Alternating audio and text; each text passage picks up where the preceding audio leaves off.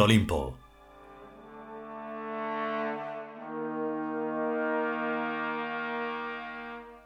Vigésimo sexto capítulo.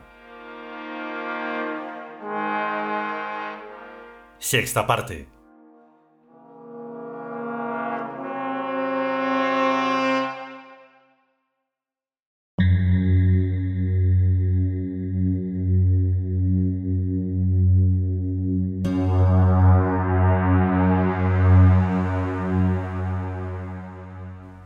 Al Homo sapiens para dejar lugar al Homo Deus.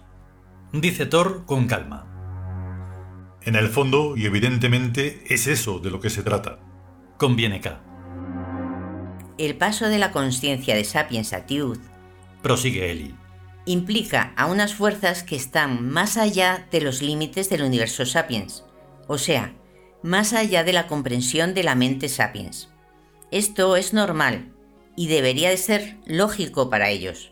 A mente nueva, mundo nuevo, que no es más de lo mismo, sino una radicalidad diferente. No se trata de llegar a un planeta lleno de hierbecitas primaverales y de arroyuelos exentos de toda contaminación, que es como esta gente se imagina el mundo nuevo en sus películas y novelas, sino de empezar a ver los átomos y cuantas de otra manera, y sobre todo de empezar a darse cuenta de que el tiempo forma un todo continuo y solidario. El tiempo es el campo de los Tiud. El tiempo es nuestra asignatura principal, pero ninguna de las demás nos es ajena. Dice K.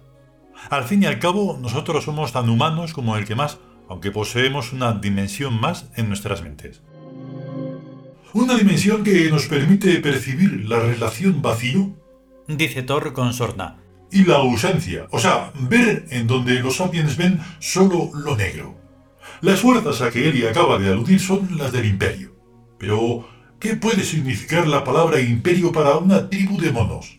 Solo un rugido y la idea que los monos tengan acerca de lo que no comprenden ni pueden entender. Pues a los sapiens les ocurre exactamente lo mismo. Hombre, el imperio a lo que más se parece es a los imperios egipcio y romano y demás versiones posteriores y modernas. Una globalidad sobre partes diferenciadas que reciben del numen su legitimidad. Dice K. Sin un fondo de misterio no hay imperio. Ese fondo misterioso es lo que le une a la fuente del ser y del poder. Un imperio o es milagroso o deja muy pronto de existir.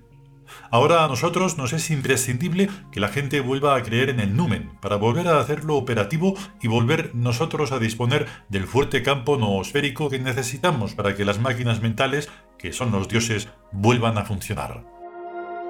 Volver, volver, volver. Dice Eli.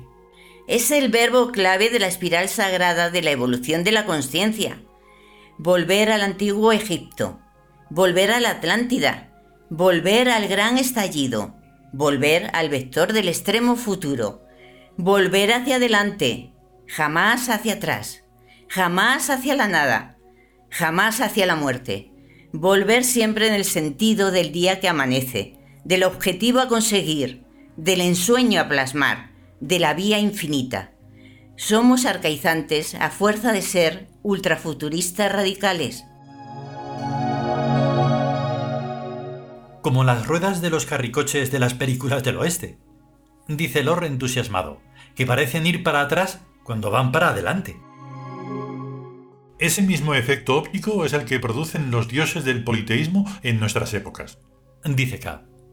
Venimos ahora con Amón, Isis y Osiris. Puede parecerle a cualquiera un arcaísmo, pero nosotros sabemos bien de qué complejísimas máquinas mentales estamos hablando y a qué tecnología nos estamos refiriendo. Amamos a nuestros dioses con más pasión con que los humanos aman a sus coches, que ya es decir. Cons se sonríe. Pero lo mismo que el imperio a lo más que se parece es a los imperios, un dios a lo más que se parece es a una máquina mental maravillosa de infinitos voltios e infinita cilindrada. Cada dios es una marca y a cuál mejor. Yo tuve por Dios a Tum lo menos cinco años, dice Lor, y todavía me funciona cuando le rezo.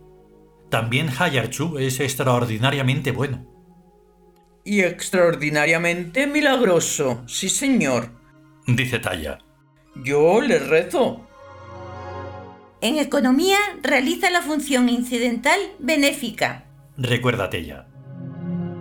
Cerca de 50 dioses con nueve funciones cada uno nos dan un puente de mando que ya quisiera para sí el Enterprise del Star Trek. Lo mismo digo Thor, dice Lord. 432 funciones. El narrador de los siglos no está académicamente capacitado para dar una explicación técnica sobre el funcionamiento de la maquinaria divina que esta gente manipula cada noche, pero doy fe, como dicen los notarios, de que eso funciona. Lo único que se puede decir es que tienen un panel en la pared y un juego doble de tablas vectoriales arquetípicas y que cada noche, después de darse un paseo, efectúan en el panel una serie de modificaciones eligiendo las más convenientes de entre las posibles. Y prácticamente con eso solo va dirigiendo los asuntos de este mundo. Buenos ojos con que nos miras, dice K. Más quisiéramos nosotros saber ya dirigir los asuntos del mundo humano desde esa pared. Estamos intentándolo, que no es lo mismo. Esto requiere mucha práctica y aún más de comprensión sobre las interrelaciones para no cometer errores que nos perjudiquen también a nosotros. Lo del muro de Berlín nos salió por peteneras y veremos cómo nos sale lo de la República Sudafricana.